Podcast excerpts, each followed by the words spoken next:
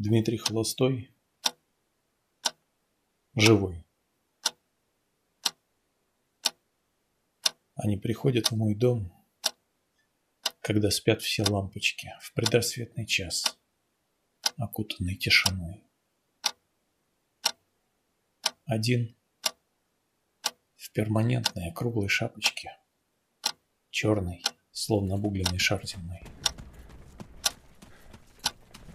Другой в пробитом на вылет бронике, под разгрузкой рваной в багровых пятнах. Они оба в снегу, но не пачкают пол покойники. Чистота у них там, наверное, ну понятно. Они молча проходят, всегда только на кухню, и садятся за стол. Очень тесно, плечом к плечу. Я смотрю на них, и мне кажется, вот-вот рухнет мой привычный мир. Я смотрю на них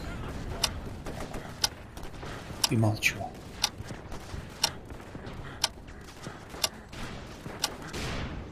Что нас ждет?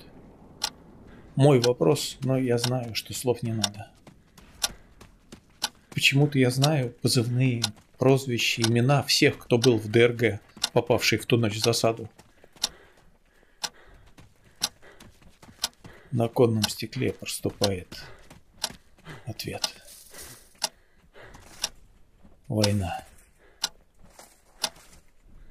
Подоконник Алоэ, фляжка, два крема, лунный свет, удивленно блуждающий к стволам. На столе